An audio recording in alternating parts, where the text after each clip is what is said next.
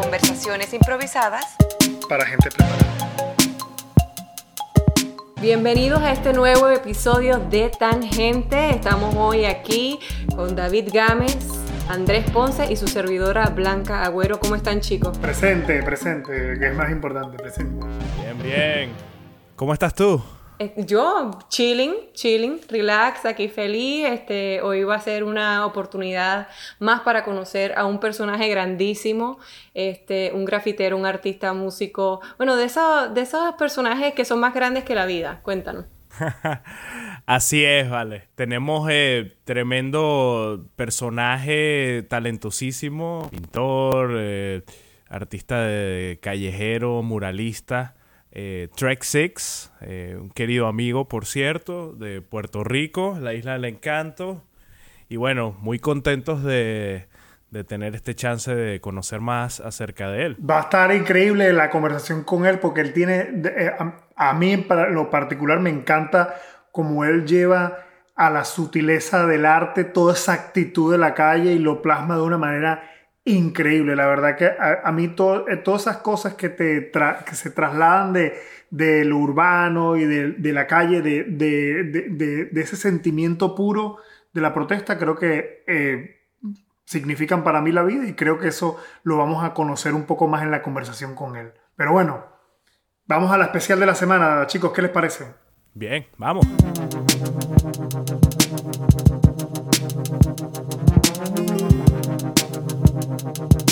Bueno, entonces, para el especial de la semana, yo quise traer lo que he estado haciendo esta semana. ¿Qué he estado haciendo? ¿Qué has estado haciendo, Blanca? Cuéntanos. poniendo el vinilo de Mad Love de Draco Rosa, que está cabrón. Es el remaster del disco de él eh, que salió en el 2004, Mad Love, pero está remaster y las canciones están espectaculares. El arte del disco, del vinilo, que es rosa, está espectacular. Justamente el centro del vinilo es un poema de él y una referencia de él de, de ese mundo espiritual, de ese momento en el que él está, que es un nuevo ciclo en su vida después de la enfermedad, donde ha renacido como el ave Phoenix. Pero está un viaje espiritual tan cabrón que me encanta. Entonces, pues nada, quería compartirles hoy la canción que más me gustó del remaster, que se llama Lie Without a Lover. Lie Without a Lover, que es la canción remasterizada que salió en el 2004, pero escúchenla para que vean qué cool está. These nights are fashioned around you. I guess a bitter path of love is no longer haunting you. Come spring anew, my heart still glows. I'll be sitting around for perform. Sing a song to me because I'm bored. You bore me, you bore me, you bore me, you do. You make me wanna run away from you. These days, hold me as I dwell in love, and I lie without a lover. And these nights are cold, I'm in your spell of lust as I lie without a lover.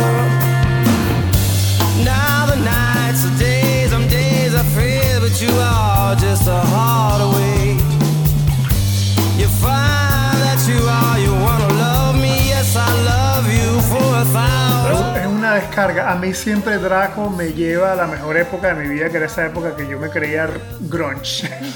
siempre. Y, y esa época de, de yo como típico Gen X que soy, que a la final yo soy un fucking rebelde sin causa y no sé, tengo la, la... Hoy es un episodio que va de eso, porque va de la mano todo lo que vamos a hablar, street art, toda la música del MC, la música grunge, y Draco me lleva a todo eso, me parece que diste en... A mí me diste en la madre, para variar. I like it.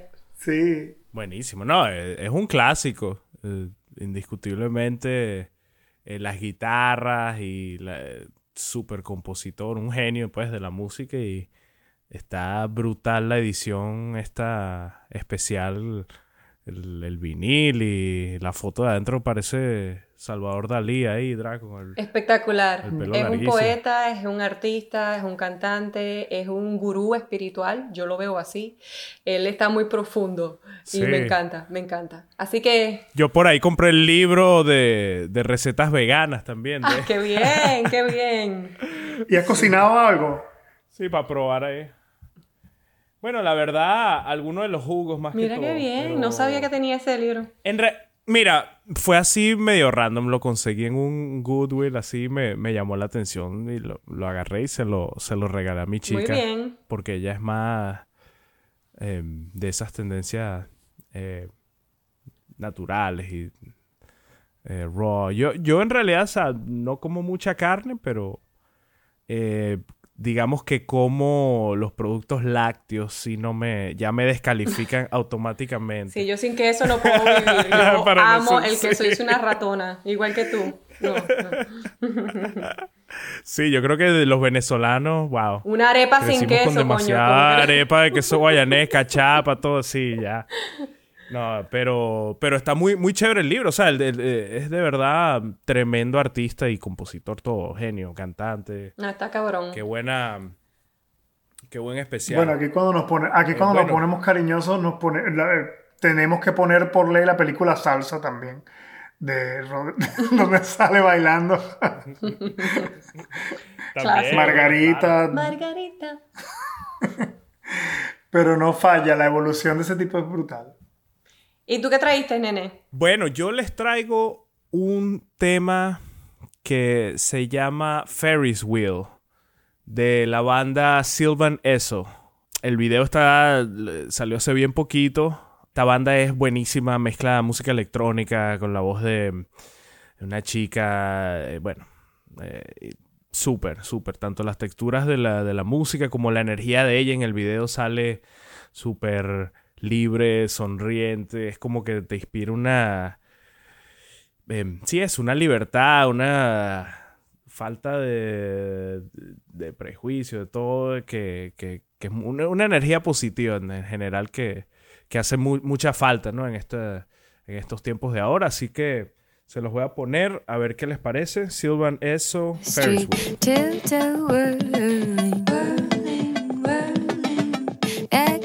feel your eyes. Find me in the crowd.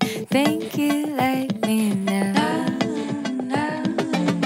I've been seeing you every day on my block in your white tee. You're looking pretty fine to me, so why are you waiting?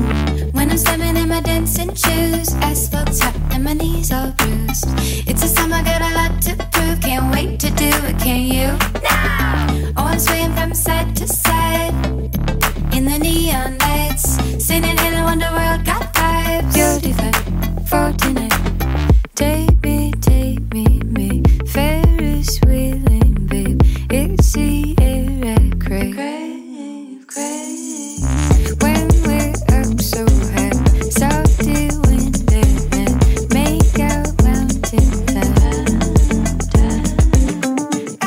Demasiado. de- Qué, qué rico que en verdad que en esta época que uno está así como que yo por lo menos tengo ciento y pico días que no he salido de la casa. La música que siempre se dijo al principio de la pandemia, coño, van a venir vainas y gente que está haciendo cosas en referencia a lo de, la, a- a- de lo que uno debe sentir en esta época. Y esto yo creo que, yo no sé si ella la hizo, la compuso antes o no, pero a mí me da una alegría que me hace mucha falta en este momento, me transporta a un momento feliz, eh, a pesar de la monotonía de estar encerrado en la misma casa y en las mismas cuatro paredes por tantos meses, la música en verdad que de, de Hace la diferencia. Sí, hace la diferencia. Y eh, Es una medicina, transportación increíble. Qué bonita canción esa. Her voice is incredible. Andrés. I love her voice. So soothing. Sí, ella tiene ese vibe super Yeah. hippie. Ahí el eh, hippie chick eh, de- son de North Carolina. Eh, pero lo interesante es que como que ese contraste de la parte así bien hippie orgánica de ella con una electrónica así, los sintetizadores bien avanzados. Y bueno, ya ellos tienen un par de discos, me parece. Y bueno, el, el álbum nuevo va, está por salir. Estos son, este creo que es el segundo sencillo, el adelanto de... Han soltado cositas. Han, sol- han soltado dos sencillos. ¿verdad? Ah, nice, está, está muy nice, muy, muy cool. Estaremos esperando entonces ese disco completo para comprarlo en vinil. Mira, y yo les tengo a ustedes, eh, yo algunas veces llego por gente, por otra gente, ¿no? Yo sigo mucho a uno de los MCs más grandes de hip hop de, de Brasil, de la, la movida, rapero en la época que salió él, creo que ni siquiera se le conocía como hip hop, que es Criolo, me imagino que debes haber escuchado de él. Y él resulta, él resulta que colaboró ahora con, con una muchacha que se llama Priscila Tozán. Eh, ella es semifinalista de The Voice, This is The Voice de Brasil. Do Brasil. Sí, y entonces ella como que tenía, eh, tiene una onda muy única, la voz de ella, la verdad que me encantó cuando apenas la escuché, yo no, me, yo, yo voy escuchando toda la música nueva, y la voz de ella me cautivó y el sonido me cautivó sin haber sabido de que era una colaboración con Criolo. También toca con un tipo que es un exponente del R&B de Brasil que se llama Lucas Carlos. La canción que les traigo es, eh, se llama Libélulas, es de esta muchacha de Brasil que es su primer álbum full, ha sacado varios EPs y yo creo que honestamente va a ser grande. Y quizás en Brasil es una muestra porque ya estuvo en This is the Voice, pero aquí yo no la conocía. Así que le regalo Libélulas de Priscila Tozán. El disco entero se llama Iceberg, pero esta canción es Libélula.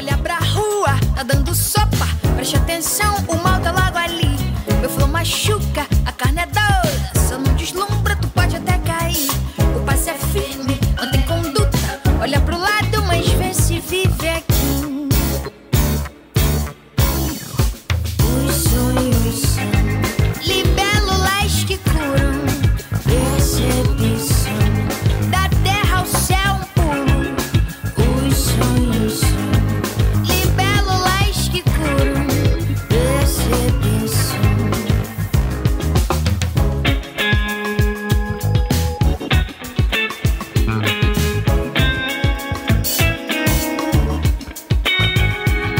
Pega a visão, olha isso aqui. Sente no gosto que é resistir. No peso do grave e no cachixi. Afrofavela que vem te acudir. Filha de quem sou? No amor pra dividir. Filha de quem sou? No amor pra dividir. Olha pra rua, tá dando sopa. Preste atenção, o Muy mal cabrón. tá ali. ¿Qué te puedo decir? Muy cabrón. La voz de ella me encanta, es como así como media agresivita, así como, oh, machuca, no sé qué cosa. Es raw, es cruda. Eh, qué cool, y ¿verdad? es muy dulce a la Con vez. actitud. con poder, con actitud. actitud empoderada, como tienen que ser todas las mujeres, no joda. No, tú la, la ves en, el- en- en los videos y las cosas que ha hecho. Ella tiene un look así bien raw, pero muy bella, natural. A mí me, me encanta, honestamente, el sonido. Eh, Criolo ha jugado mucho también con la onda del Afrobeats, que hemos estado hablando mucho en esta época y se puede sentir en esa canción, que no sé si la sentiste. Se siente, sí, bailable, el ritmo súper eh, funky así. Muy tu y- gustosa. Y, bien cool. eh.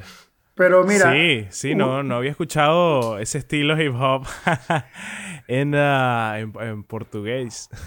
Pues una de las cosas que me gusta de la canción es que ella plantea el tema de las libélulas, ¿no? Los dragonflies. Ella viene a pensar en las libélulas como sueños que brindan sanación y convoca a la bondad de los ciudadanos en épocas de caos social. Una invitación para la resistencia positiva. Y eso es lo que me da la madre hablando de resistencia positiva. Yo creo que vamos de una vez a hablar con el pana Trek Six que nos trae hablando de toda esa resistencia positiva de su arte en la cháchara. ¿Que ¿Estamos de acuerdo, Andrés? Sí, claro que sí. Vamos para allá. Ok, bueno, hoy en La Cháchara eh, me contenta muchísimo presentarles a un buen amigo, Oscar Montes, a.k.a. Track Six, un talentosísimo pintor, artista multidisciplinario, mejor conocido por sus murales y grafitis, incluyendo el Boombox, uh, Everlasting Bass, que es un ícono de acá de la ciudad de Miami. Hermano, bienvenido al podcast y Gracias. por acompañarnos. Eso. Gracias. Qué honor. ¡Bravo! ¡Qué bueno! ¡Qué gusto tenerte! ¿Cómo estás? Lo más bien, sintiéndome bien. Es lo más importante. Eso me ha pasado un buen tiempo. Ah, qué bueno. Que bueno, no, nos contabas que ahorita estás en, en Carolina del Norte, ahí como que pasando un poquito la, la pandemia y el, el lockdown y todo esto. Me fui de Miami en marzo. O sea, al principio de marzo ah, me di cuenta del movimiento de todo y mi intubación me dijo que iban a hacer un stay at home. Ok. Fue como lo vi antes que pasó, ¿entiendes? Yeah, yeah, yeah. Y sí, sí, cuando, cuando, cuando stocks dive like that, cualquier crisis que eso crece, ese de eso, el, el gobierno lo va a coger bien serio. Ujú. Si es verdad o no verdad, lo que sea, eso es otra conversación, pero ellos lo van a coger serio. Y yo estaba saliendo de una operación que no, no, estaba, no podía usar mi brazo, no estaba caminando muy bien, me acaban hace Sí, te estás recuperando todavía. recuperando todavía.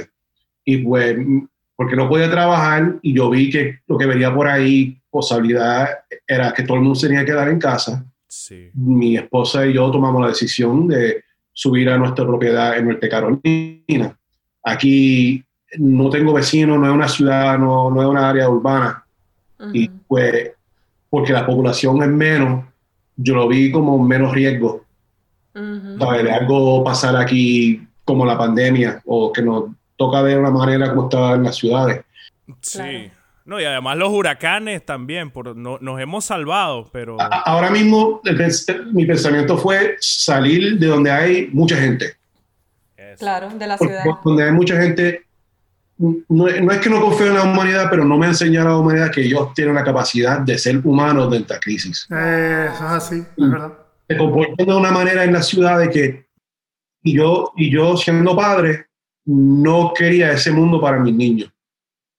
Y sabiendo que aquí hay menos gente, estoy en la naturaleza, al lado de mí hay finca de carne, finca de lo que sea, o sea que los recursos naturales, comida, ¿sabes? Todos están ahí fácil sin tener que pasar por un supermercado o, lo que sea, Ajá.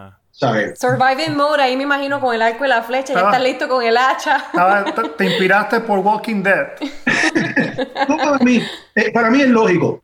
Claro. Sí, sí, Bien tiene lógico. sentido. ¿sabes?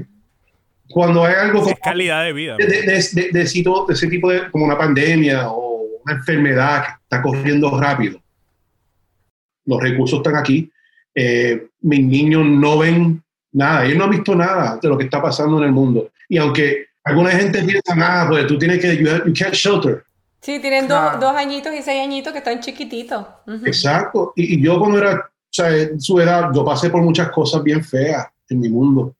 Y, Mm. y yo como padre no permito o, no, o trato de no dejar que eso pase en el mundo de mis niños. ¿Qué tú dices? Como en tu, en tu infancia. Sí, no es fácil, no, como, ¿sabes? De cinco, mi, mi, mi hermano se murió cuando yo tenía seis años. Ay, bendito. Mm, qué fuerte. Y por mucho, te digo, mitad de mi vida yo pensé que yo fuera la culpa de su, su muerte. So, De verdad. Sí, Qué sí. fuerte. Y, y, so, o sea, era, era, un- era una, una situación que vi, y también vi muchas cosas más. Yo no vengo de, de dinero, nada así, ¿sabes? Yo vengo de gente bien Claro. sencillo y, y Sí, entró este instinto de protección de, de la familia. y- ahora con mi niño yo soy. Yo creo que ellos mantienen su, su vida como niños completa. Qué bueno que le puedas dar esta oportunidad y que te puedas dar la oportunidad tú también de disfrutar eso con ellos, ¿verdad? Y quizás, como tú dices, traer un poquito de esa felicidad, de esa infancia que quizás no pudiste disfrutar con tu hermano, pero ahora lo puedes disfrutar con, con tus hijos. Qué hermoso que la vida te pueda dar esa oportunidad. Yo soy fanático de todo lo que es arte de urbano, street art y eso. Si lo ves en mi Instagram personal, yo lo que hago cuando viajo es tomar fotos de una cantidad de, de- arte. Obviamente siempre le doy el, el mérito a la gente que tiene la, la brillantez de firmarlo, ¿no? el crédito a la gente que tiene la, la habilidad de firmarlo.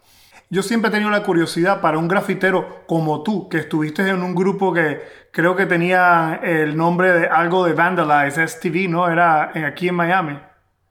Specialized STV. Event- Specialized to Vandalize. Yeah. Un grupo de que me 89. imagino que estaban acostumbrados a arrancar a correr cuando veía algo sospechoso. y cómo, cómo, cómo todavía, pero cómo viste esa evolución de, de ahora que es un arte que es reconocido a nivel mundial y, y las galerías y los museos le han tomado, le han dado el respeto, ya no lo consideran vandalismo. A- a- se han sabido ganar el respeto que tienen ahora. Yo soy un admirador de, de, la, de la vibración del arte, que, que de la vibración que tiene el arte que hacen ustedes. ¿Cómo, cómo has visto la evolución? ¿Cómo lo percibiste? Eh, bueno, mano, es difícil, ¿verdad? Porque hay diferentes puntos de perspectiva positivos y hay muchos puntos, y hay muchos puntos de perspectiva negativos. De- de- del punto de vista de grafitero, y tengo que aclarar, ac- aclarar eso, lo que es street art y lo que es graffiti son dos diferentes cosas, son dos diferentes mundos y se tratan completamente diferentes. Yes. So, los grafiteros, vamos a decir grafiteros puros, lo prac- practican todavía. Nada ha cambiado. Todavía es vandalismo, todavía es legal, todavía la policía te va a dar una paliza cuando te encuentran. Um, o sea, en Miami tenemos un caso de un, un estudiante mío que se llamaba Rifa, que lo mataron, la policía lo mató. Un chamaquito de 16 años que estaba pintando una flor en un McDonald's abandonado. Le metieron siete Oh. tiros. Hay, tú sabes, hay Dems. Dems se murió hace eh, tres años ahora. Lo cogieron pintando en Wynwood during Art Basel. Oh, And they ran him over with a car. gosh. ¿Se entiende? So, del lado del grafitero, graffiti todavía es verdad. ¿sabes? Para ellos es, es illegal Ujú. y todo el conflicto que eso trae a su mundo no ha cambiado. Lo que ha cambiado es, pues, si lo haces hasta un punto, vamos a decir un punto nacional, internacional, lo que sea, esa fama ahora sale del mundo de graffiti y empieza a como acomodarse más al lado a otra gente. Porque ya tú tienes una fama, ¿sabes? Vamos a decir, global. Y ahí te, te ponen más al lado a gente que son street artists con fama. Mm. Y ahí es donde los mundos se empiezan a mezclar y pues, a, veces, a veces es bueno, a veces se confunden un poquito las cosas. Pero de, de- de perspectiva de grafitero, eh, en verdad el, el, el graffiti todavía sigue, sigue- lo que lo practican de verdad lo, lo hacen como es. Ahora, hay, hay mucha influencia de esa gente en el mundo de arte. Y la influencia que ha tenido graffiti ha crecido este fenómeno de street art. ¿sabes? Que es más o menos relativamente nuevo, digamos, los últimos 15 años. No, no, no es más viejo que esto, No. pero, pero no es, no, ¿sabes? No es como, no, no tiene las raíces que tenía el graffiti como tal. Ya. Y, y, y fue muchos de los grafiteros, pues, cuando se pusieron más viejos, se empiezan a hacer otras cosas, pero ellos traen su influencia. Hay gente que, que va a escuela de arte, que quizás cuando eran chamaquitos escribían su nombre aquí y allá, no, no eran grafiteros como, ¿sabes? Career graffiti writers, pero Ya. lo hicieron y con ellos trajeron e- e- esa, esa influencia a su arte. El estilo, todo. Sí. Todas esas cosas led a una influencia mainstream. ¿Y en qué categoría pondrías tú entonces a Bansky, que es uno de los más conocidos a nivel mundial? Depende en qué punto en su carrera. Ok. Porque en el principio era, vanda- era vandalismo, Ujú. era graffiti practicado en su forma, tú sabes, su expresión ilegal aplicado afuera. Pero ya con la popul- eh, haciéndose más, más popular, él ha cambiado. Ya no es un stencil en la pared, ¿sabes? Ya él hace un Disneyland, tú sabes, una Exacto. escultura gigante. ¿sabes? Que Sí, sí, sí. no es lo mismo. O sea, tiene el mismo influencia, quizás el, el mismo mensaje, misma Mm. energía, tú sabes, estética. Pero tiene mucho más recursos, Es entonces. otra más- cosa, es un equipo de gente, ya no es una Claro. persona, ya es un montón. Ya. Él tiene una, una, una rebeldía ahora que raya un poco más lo conceptual, ¿no? También. Ujú, Exacto. ¿Sabes? Pero, pero él, él está trayendo la influencia y estética de cuando él practicaba las cosas ilegales a este otro mundo. Y muchos de nosotros hacemos eso. ¿Sabes? Yo todavía hago un poquito de ilegal, pero no tanto como la chamaquín, porque ya yo tengo un nene, yo vivo de mi arte. ¿sabes? Si me voy a preso, eso es abogado, Este, un montón de cosas y money, ¿sabes? Pues yo conozco muchos grafiteros que ellos lo que tienen es muchas deudas con- por abogados, millones de pesos, tú sabes, y ellos lo van a seguir haciendo por- porque jodienda, es- eso es su arte, eso es su expresión y lo van a practi- practicar de esa manera. Y, y eso tan puro, tan crudo, es la- lo, lo que yo creo que mucha gente del mundo de arte cuando lo ve, lo inspira, Mm. ¿sabes? The Raw. the rawness. Pero, eh, y eso ha traído esa estética, ¿sabes? esa influencia ha influido todo. Mira, eh, yo me recuerdo como chama, una tenía 17 años que Sprite tenía esos comerciales que eran como un montón de ninjas, pero estaban rapeando. Era Missy Elliott y Angie Martinez, pero la- la- las gráficas eran graffiti. Yes. Ajá. Eso, so, ya de esa época tú estás empezando a ver ya el mainstream dando cuenta de la influencia que tiene esa estética con la juventud. Exactamente. Sí, es casi como que, bueno, los, entraron los coleccionistas, ahora también las ciudades se compiten pa- por atraer turistas y ves el distrito en, en Rhino en Denver y aquí en Wynwood en Miami, en no sé dónde, no sé dónde, cada ciudad tiene como que su... Los colectores siempre han estado ahí, desde los 80. Ok. El, el, eh, usar el arte como gentrification fue una herramienta que empezó en los 80 en New York. Yes. Yes. Los grafiteros de allá lo utilizaron también. Y alguna gente que estaban envueltos en eso, como en, en el lado de los controlando las buenas raíces, eran la misma gente que también hicieron Wynwood. Wow. So, es, es- ya esto es un blueprint. Una copia. Sí, había un plan. proven sí. formula, tú sabes. Ajá. Y, pero las herramientas que utilizan son las mismas. Buscan los artistas. Buscan los artistas. Porque los artistas quieren tener algo cheap. porque no hacen muchos chavos. Necesitan algo que pueden ensuciar. No les molesta estar al lado de nadie. Si a la gente no le molesta que ellos están ahí. So, who better atraer a alguna de estas áreas que, que lo- la gente que controla esos raíces lo ven como pobre o lo que sea, que los artistas. Y con los artistas, pues ellos, los artistas trabajan en las noches. Son necesidades para coffee houses y sitios donde ellos pueden coger sus breaks.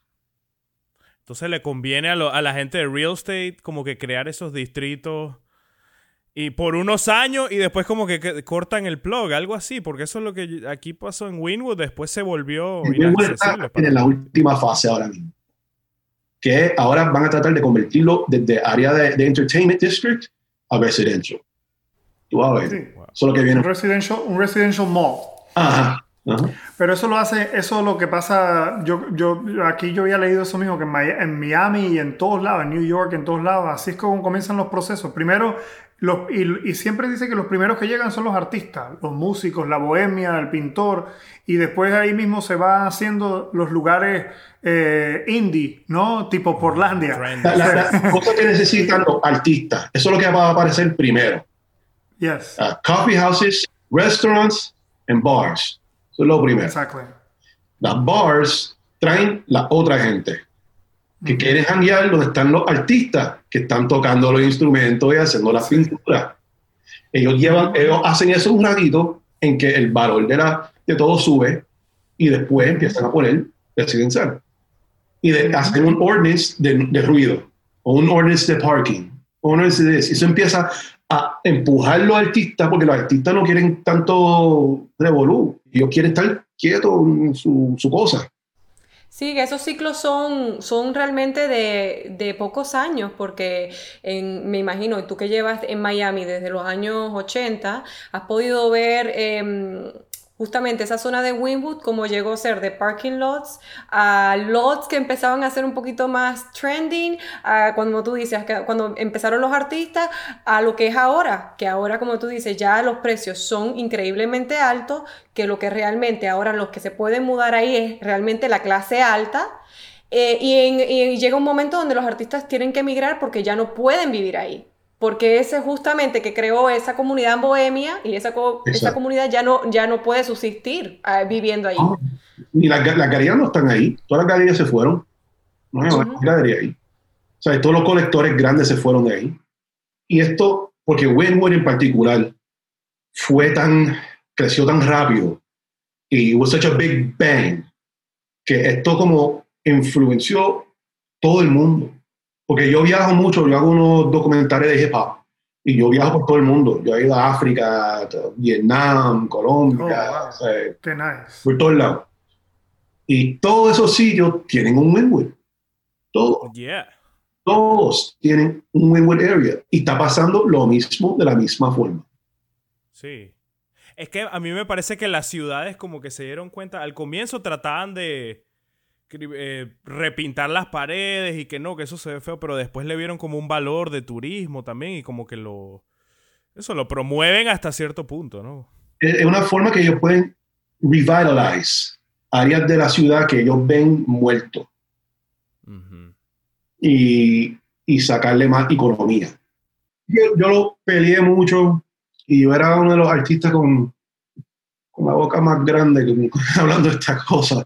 Yo no tengo miedo de decir las cosas pues, porque yo soy a- autónomo con mi dinero. Muchos artistas, si dicen algunas cosas, pues no lo recomiendan para tal guiso o lo que sea y pues no pueden hablar tan- con tanto uh, freedom.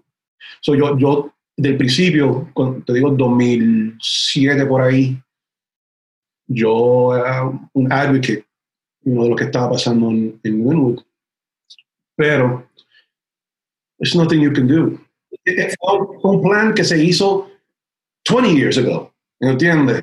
When that used to be a garment district and it completely crashed.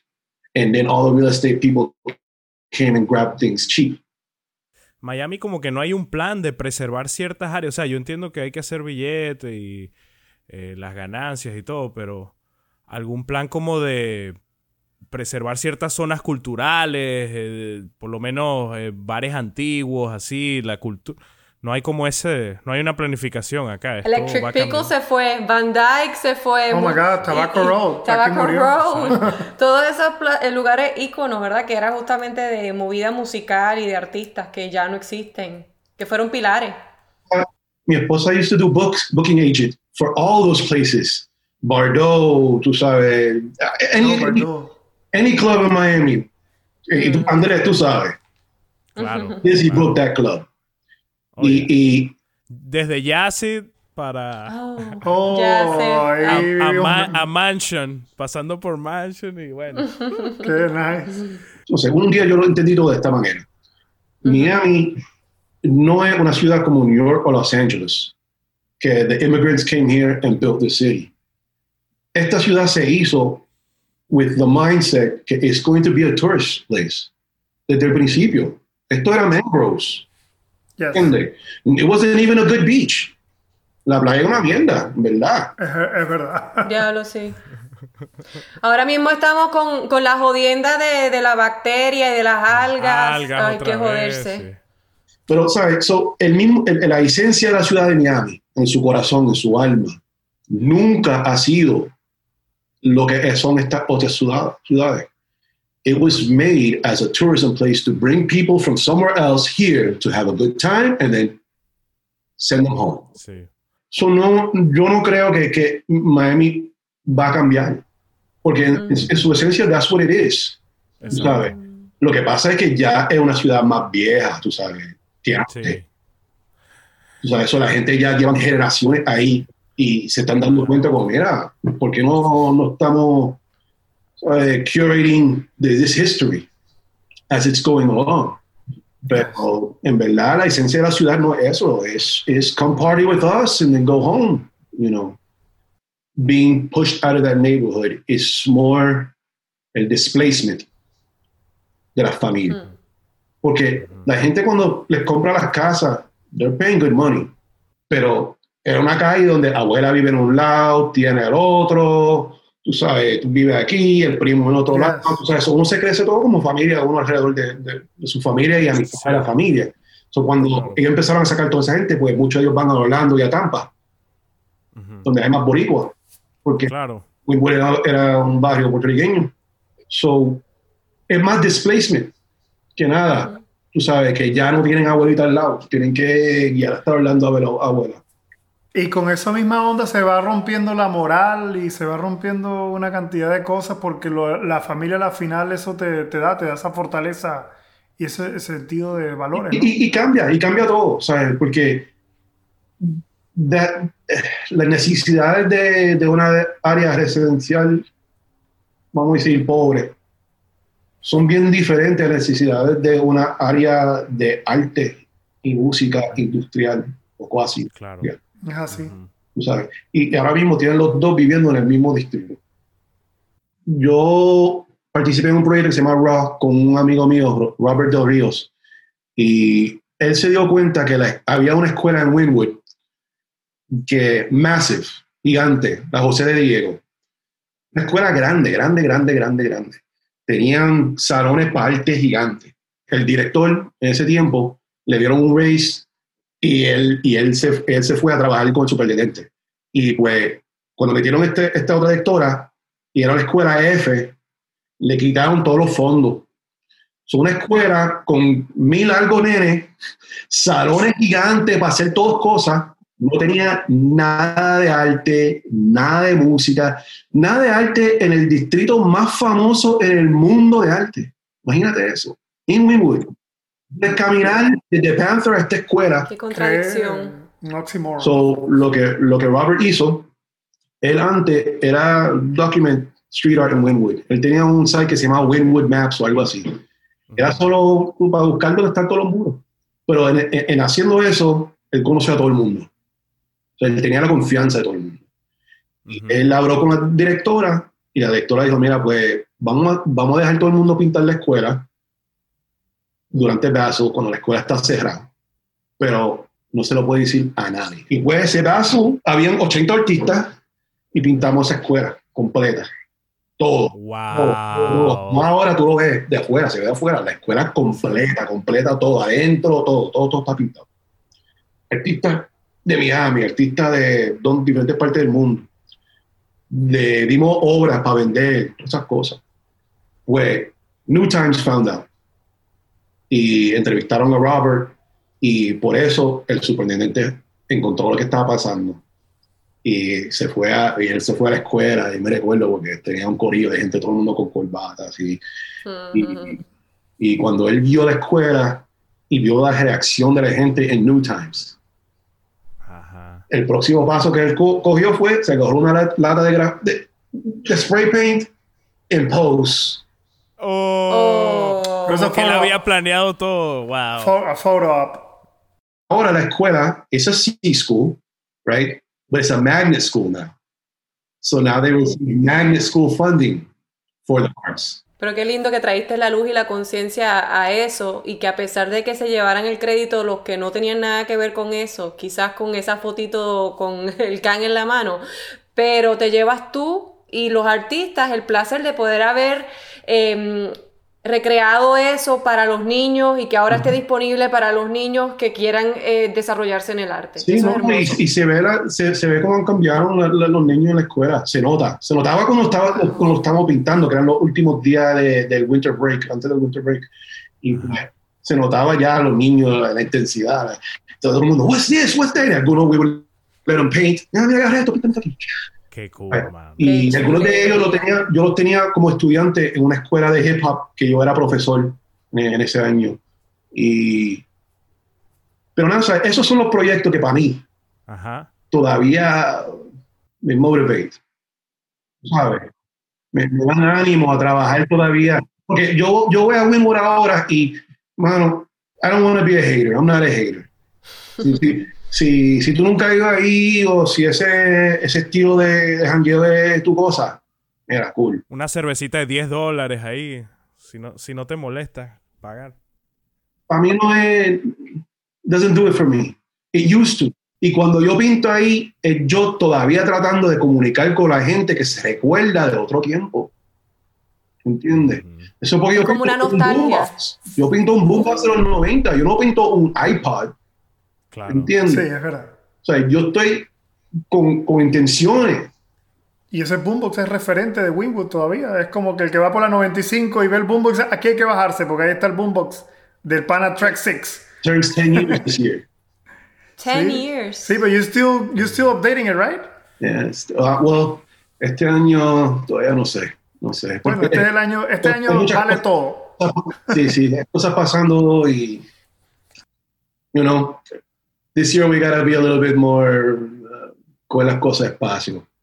Pero todos los años, todos los años hasta, hasta este año, todos los años lo han estado actualizando, ¿no? El Sí, sí, siempre se hace algo, siempre. Hay años que se hace un cambio completo, ah, eso pasa cada tres años. Los lados del boombox siempre, siempre lo utilizamos para hacer un tipo de, de decir algo político.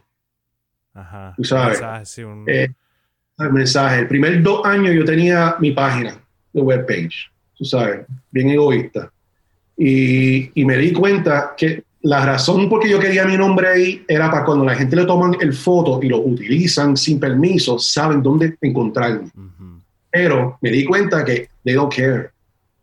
¿Entiendes? Hasta con mi nombre ahí, 20 por, por 6, Gigante. tú, tú lo encuentras tu obra en las tiendas y tú te comunicas con la gente y dices, mira, tú, ¿por qué tú me- no me llamaste por permiso? Oh, I didn't know who it was. Bueno, señor foto, huge, tú sabes. Mm, So, ahí yo, yo decidí que no iba a utilizarlo de esa manera, que iba a decir algo.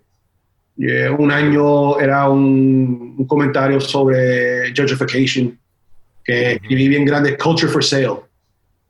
Wow.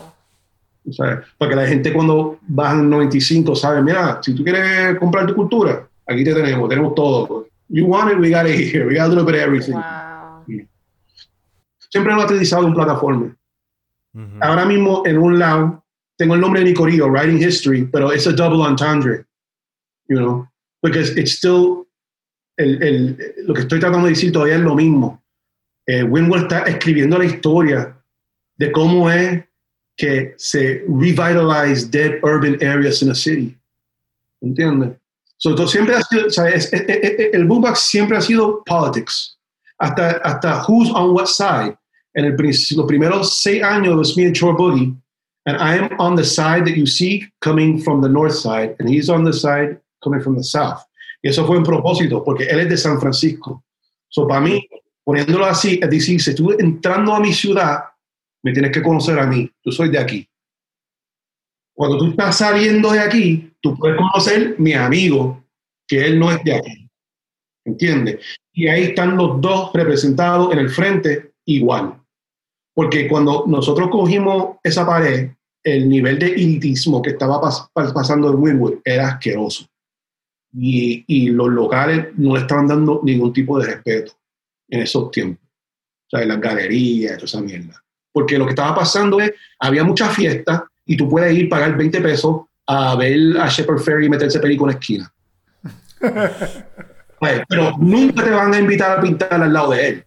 Y pues Mm. cuando nosotros hicimos el boombox, pues eso fue el comentario.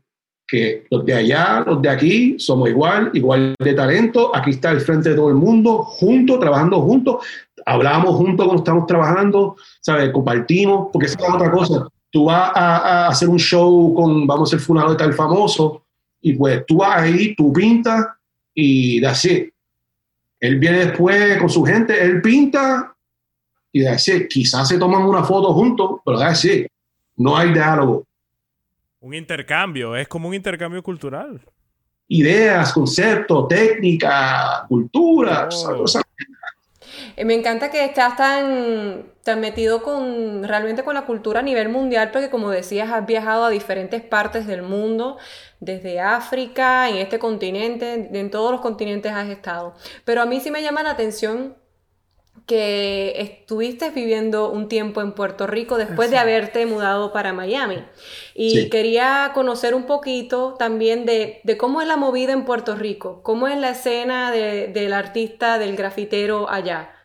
te, te- te puedo decir que mi carrera artística, el, el- la parte que yo veo como uno de los tiempos más importantes en mi vida como artista, fue mi tiempo en Puerto Rico. Cuando yo fui para atrás a Puerto Rico, me, me matriculé en artes plásticas. Yo, sí, yo siempre estudio, toda mi vida voy a estar estudiando. Cuando termino un, de- un degree, yo voy a otro y sigo por ahí.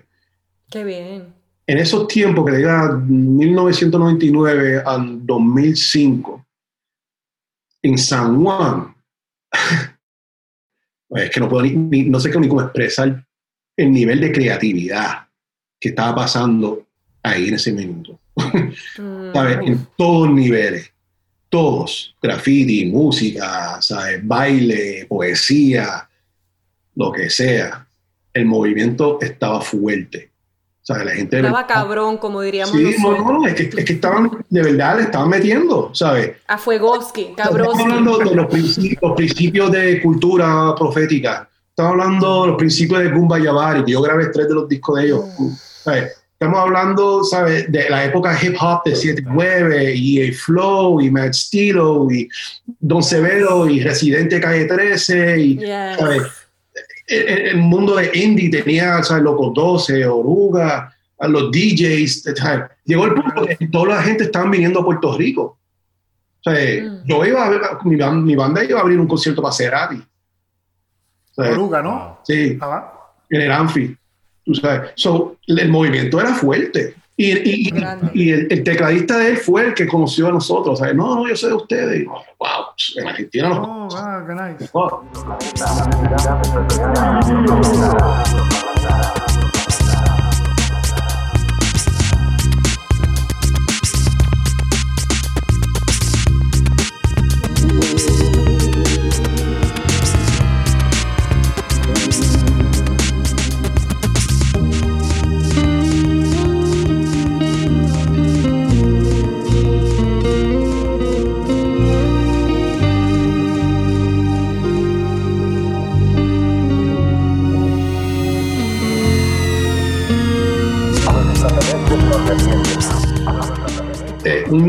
Haciendo ruido. Sí, no, no, y un, un- un producer de Nueva York de house music bien famoso que se llama Oshun Lade. Él vino a Puerto Rico y él fue mi vecino. Ajá. Y, y nosotros, we have a very good relationship. Él es un babalao. Cool. Y pues él ha sido como like my spiritual mentor for many years. Y pues él nos dio también un empujón también. Yo hice como bajista para su banda un par de años. Pero eso fue todo, o sea, esto estaba todo pasando desde el 99 hasta el 2005. Después del 2005 las cosas como cambiaron un poquito. Yo me fui de Puerto Rico en 2007 y, Ujú. y, y pues ya cuando yo me fui, las cosas en San Juan en ese tiempo estaban bastante apagadas. O sea, no había nada, nada pasando como antes. Pero antes, eso estaba, bueno, yo salía de arte plástica a las 3, 4 de la tarde de la escuela. Había una barra que se llamaba Pregunta. Ujú. Mira, ahora hay una que se llama La Respuesta. Lo más seguro por eso. La respuesta. Quizás la, Eso fue, la eso fue- respuesta. eso fue un poquito después. Y pues, pues algunos de la gente que jangueaban en la pregunta son los mismos de la respuesta. Que están en Y- y, Santurce y, pues, que la- justamente ahí se presenta este nuestro invitado que estuvimos la- en nuestro episodio pasado, que es Eduardo Alegría. Alegría, Alegría el y toda esa gente que también son unos bohemios y que Esto están fue que el jangueo de San Juan se mudó a Calle Cera, al Guatusi, por esa área por ahí. En el aire refrescante, bosque pequeño pero para adelante. Busqué aliento y rapié, para mi gente ánimo solté. Policías en cada esquina se duermen, pierden valores dando macanazos. Algunas veces me recuerda al diablo en Santurce, eso no es nada de raro. Siempre nos movíamos en un ambiente de flexibilidad y espontaneidad. Desde un salón convencional. Pero, pero esa misma gente, cuando yo estaba ahí, la misma gente, estaban todos metidos en San Juan. Y en estas barras chiquitas, ¿sabes? el Batey, Batey famoso, Da- Don Pablo, que es un hondo wow, pero era donde todo el mundo iba. ¿Sabes? Todo artista, ah, tus profesores, tú sabes, quien sea, los artistas salseros, los de jazz, los de música electrónica, todo el mundo iba a ir a beber y joder. Pero qué rico que estuviste entonces en la cresta de esa ola y creativa en Puerto Rico, que como dices, te regresaste de nuevo a Miami en el 2007, pero ¿todavía sigues yendo o con- estás conectado? No en los últimos dos años. Ok. Estuviste en un proyecto, yo había leído algo de Santurce Slay, ¿no? ¿Estuviste algo, haciendo algo allá? Pues, ¿sabes? El- el- la misma escena. O sea, el- el- el- lo que corre en el 787 clandestino, Alexis, era un grafitero. Alexis Díaz. Sí, no, no Alexis Díaz. Ah. Él fue el que preció el Santurce Lake. Y el otro grafitero que conozco, ¿sabes? De un, del coro, se llama el corillo, el coro, que es unos grafiteros todo súper talentosos. Calidad. Y, y sí, calidad, todo. Qué cada bueno, uno. después de este episodio voy a estar este, justamente buscando todo eso que me estaban diciendo. Vamos a buscar a- al corillo del coro. el coro. Y eso es ¿sabes? Alexi, que se, se llama Smoke, el que corre Santurce Lake. Ah, hay, pero hay muchos, hay un par, par de ellos, Nepo, uh, Don Imex, toda esa gente son parte del coro. Y, y nada, hay- hay mucha gente que está metiendo por ahí.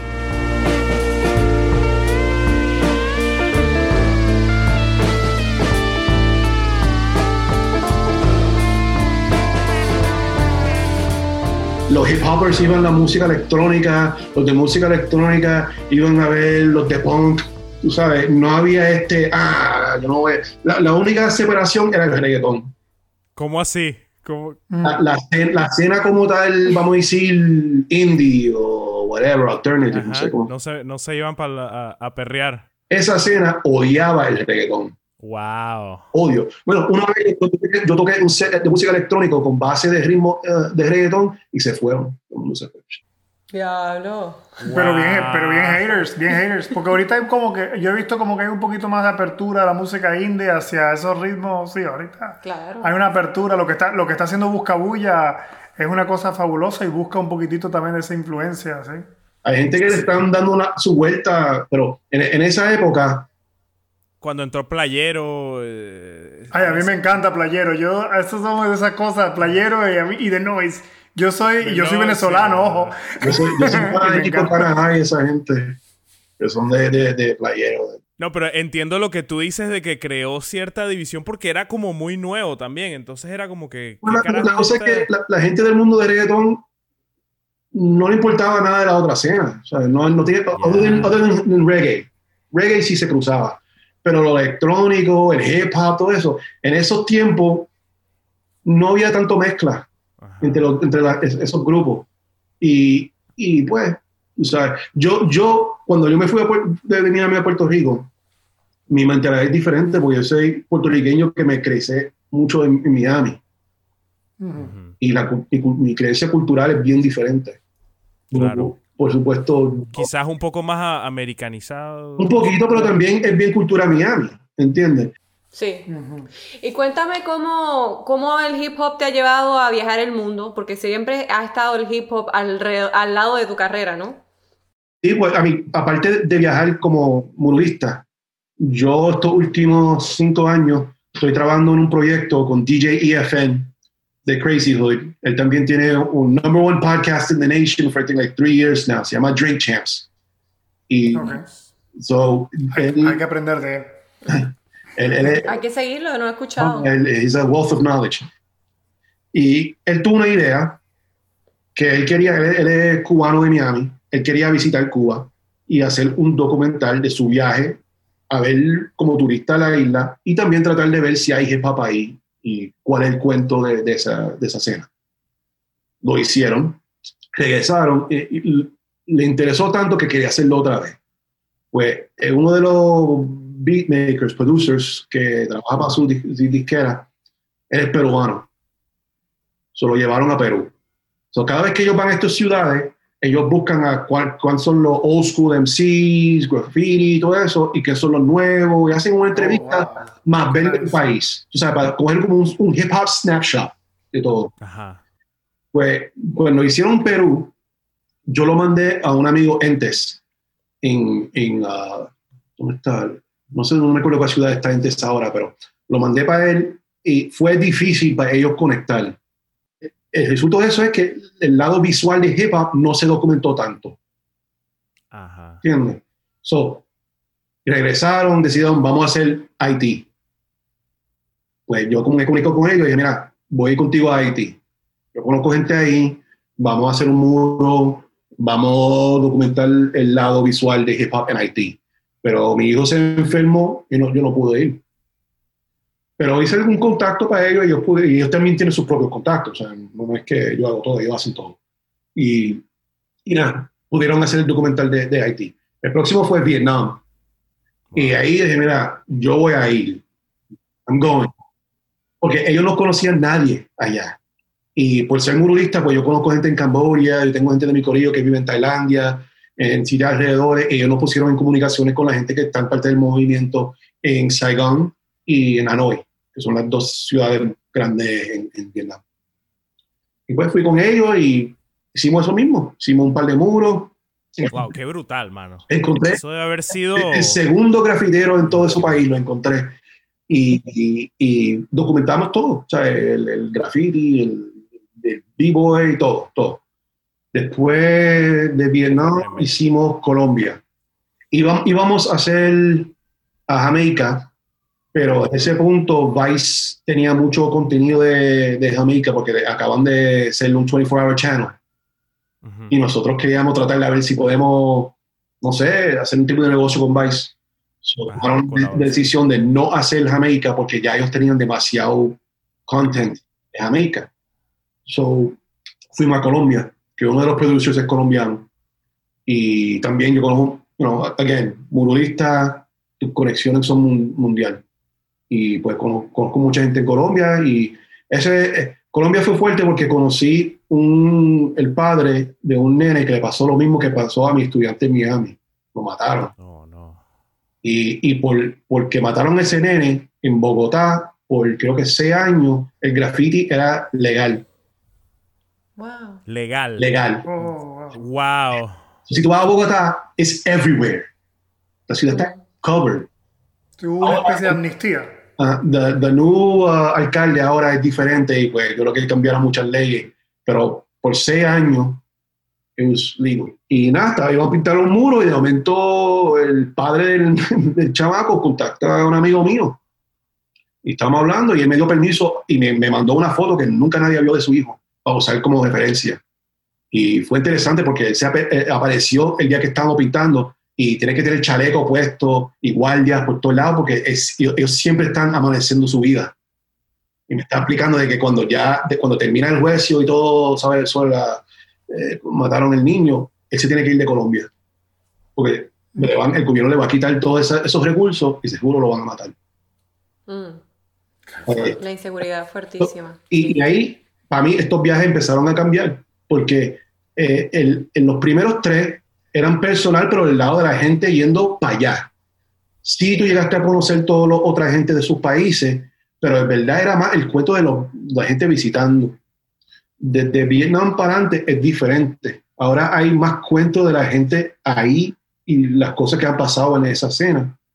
Sea, después de Colombia fue Sudáfrica, que acabamos de filmar el año pasado. Y, y en todo- todos los documentales, alguien del corillo yendo para atrás a su casa. Y de Sudáfrica, no sé si tú conoces un, un grupo que se llama Mayday. Sí, claro. No. Pues May- Mayday, uno de los raperos, se llama Recognize. Recognize is uh, uh, from London by way of South Africa. Mm. Pero eh, su, No su familia de Sudáfrica, they, the London family disowned it. Cuando tú ves a Rec, él es blanquito como yo. Pero encontramos, yendo a los archives, que él no es blanco. Su papá, aunque su birth certificate dice blanco, es mixed. Y su Mm. abuelo es más negro que blanco. So he's also mixed. Pero durante la época de apartheid, you know, so en lo que hizo el, el abuelo fue, le dio un white birth certificate al papá, porque era blanquito, para que el papá podía ir a la allá donde estaban los blancos y estudiar la escuela donde podía estudiar los blancos. Pero en este viaje, Rek está yendo a los archives y dándose cuenta de esto. Wow. ¿Y dónde se puede ver, y dónde, y dónde se puede ver todas esas maravillas, todos esos El- el- documentales? El de África todavía lo están editando sometime this year. I don't know how we're going to do it with COVID, how that's going to work. Um, el de Vietnam y el de Colombia yo creo que se ven en el, el site de crazyhood.com y los otros se pueden ver en YouTube. They're all called Coming Home. So it'll be Coming Home Cuba, Coming Home Peru, Coming Home Haiti, and so forth. Or if you have Revolt TV, el network de Puff Daddy, they show it on that too. So you can, you, Oh, nice, nice. you can show them Bueno, nosotros le vamos a poner todos los links y toda la descripción, en la descripción del programa, aquí abajo vamos a poner todo para hacer ese promotion brutal y eso, porque esas son joyitas de la Sí, no, cultura que hay que ver y celebrar, ¿no? It's, it's a great project, you know. eh, It's, it's hard. It's hard for us when we film it, en verdad, porque son casi dos semanas y it's non-stop work. Siempre has, eh, has estado bien cerca con la parte de la música. Bueno, obviamente eres músico también, aparte de pintor, muralista. Y sé que has eh, pintado en vivo con, con grandes artistas, ¿no? Con diferentes músicos. ¿Qué, qué experiencia así eh, no- nos puedes contar así, de, resaltar así? Mucho. Pintar en tarima con ellos, un montón, un montón. O sea, los primeros, cuando yo regresé de Puerto Rico en 2007 y encontré a mi esposa en 2008, del 2008 a 2010, ella todavía estaba booking muchas de las cosas en Miami. So, cualquier show que había gente, ¡pum! Me metía ahí adentro. So, todos los locos, todos, Sí. actually, funny enough, antes de conocer a mi esposa, I did a show with you guys. Sí, sí, yo me acuerdo, yo me acuerdo. Con Con Elastic, Elastic Bond. Bond. And that was actually the first time I went back to art since leaving painting in 2002. Mm. Qué locura. Wow. And then later on I met my wife y ella pues conocía más artistas y pues nada, yo fui con un montón de gente, ¿sabes? Todos los Marleys.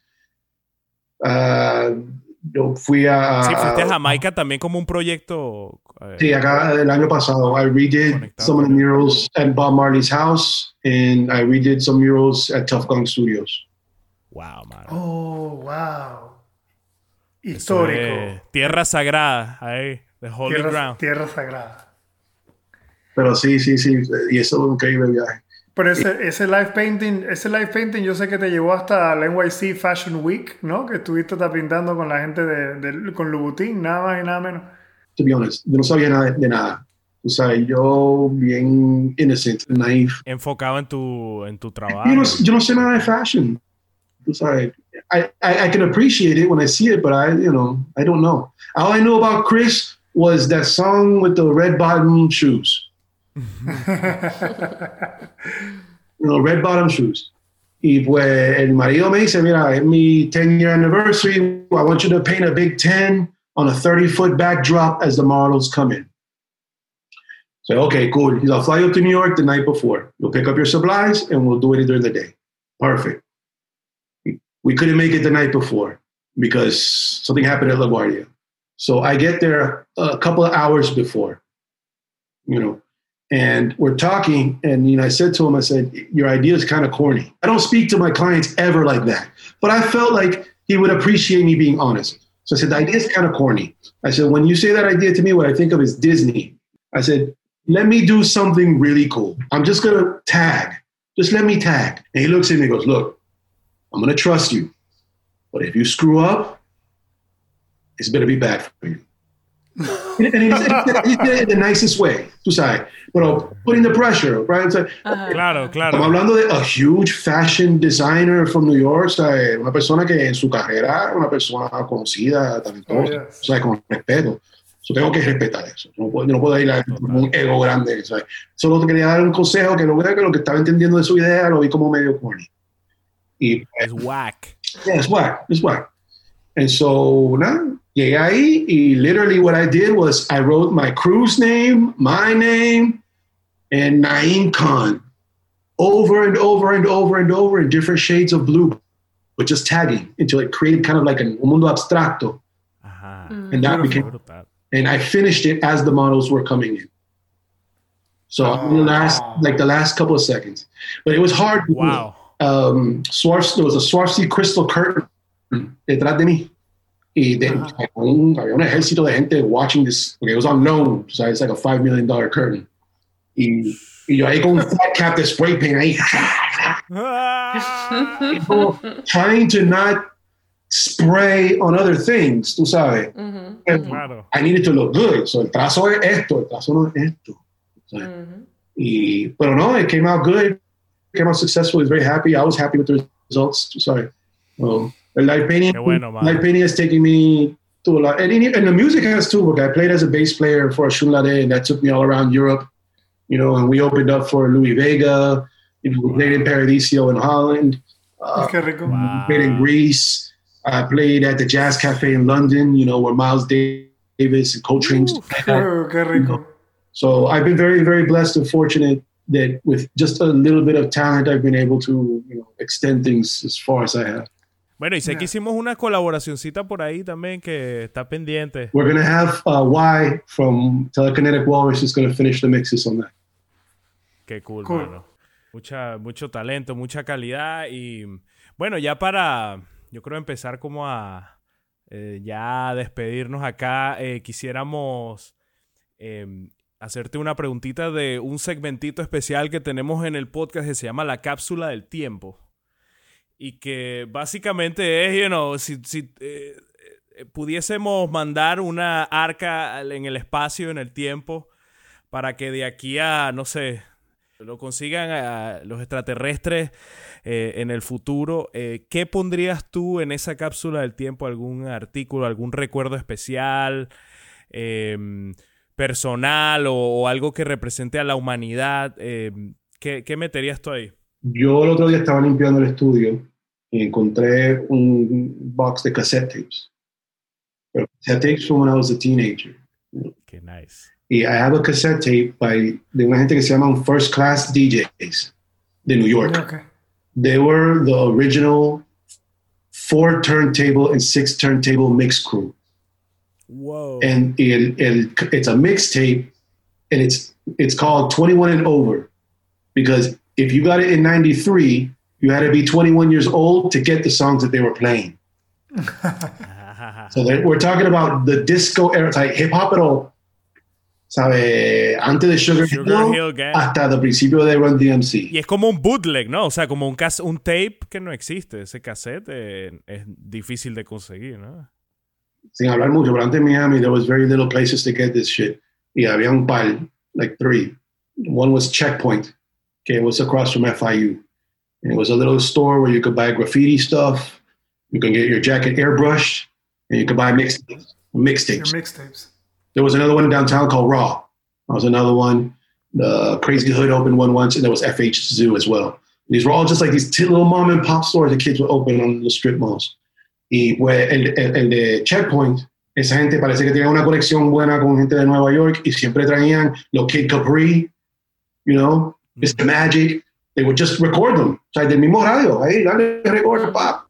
En la época, así es como se, distribu así como se distribuía. And so, but I still have one of those. Wow. So that to me, cool. I'm- Ese va para la, para la cápsula. Sí, no, hombre, Pero, sí. Antes que lo metas en la cápsula, pásalo por acá para copiarlo. you know, I finally got the, the tape deck working and hooked up to the interface. So Nice, bro. Oye, qué buena respuesta. Y sí, otro segmentito que tenemos eh, se llama patrocinado o cancelado. Básicamente, si tuvieses todo el dinero del mundo, money, it's not an obstacle, no, no es obstáculo el billete, ¿qué patrocinarías? ¿En- ¿A qué causa le, le pondrías ese auspicio? Y si tuvieses todo el poder del mundo, ¿qué cancelarías? I'd cancel inequality and I'd promote tolerance. I think that's the best answer I can give. So you can't have compassion without some level of tolerance. ¿Entiendes? Tú no vas a poder sentir empathy sin primero tolerate what you're looking at in order to understand it. Muchas de las cosas que está pasando ahora es que we refuse to tolerate. I'm sorry, anybody with a different opinion. And that I think that that energy that is a byproduct of that lack of tolerance breeds other cancerous things in society. So, so if we have tolerance, I think it's the, the a, a very fundamental and important tool to leading us to where we need to be, which is equality. And we need more people like you that have that uh, set of mind and that can actually, you know, go around the world as you're doing, Spreading give- that word. spreading that word. That's what we need. Sí, hermano, de nuevo, gracias, brother. Eh, un gran abrazo a la familia. Tú sabes que cariño, respeto por acá y bueno, a la orden siempre. My pleasure. My pleasure.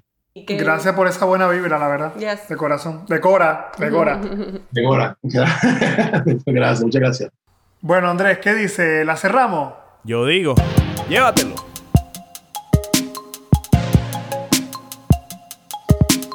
Gracias por escucharnos.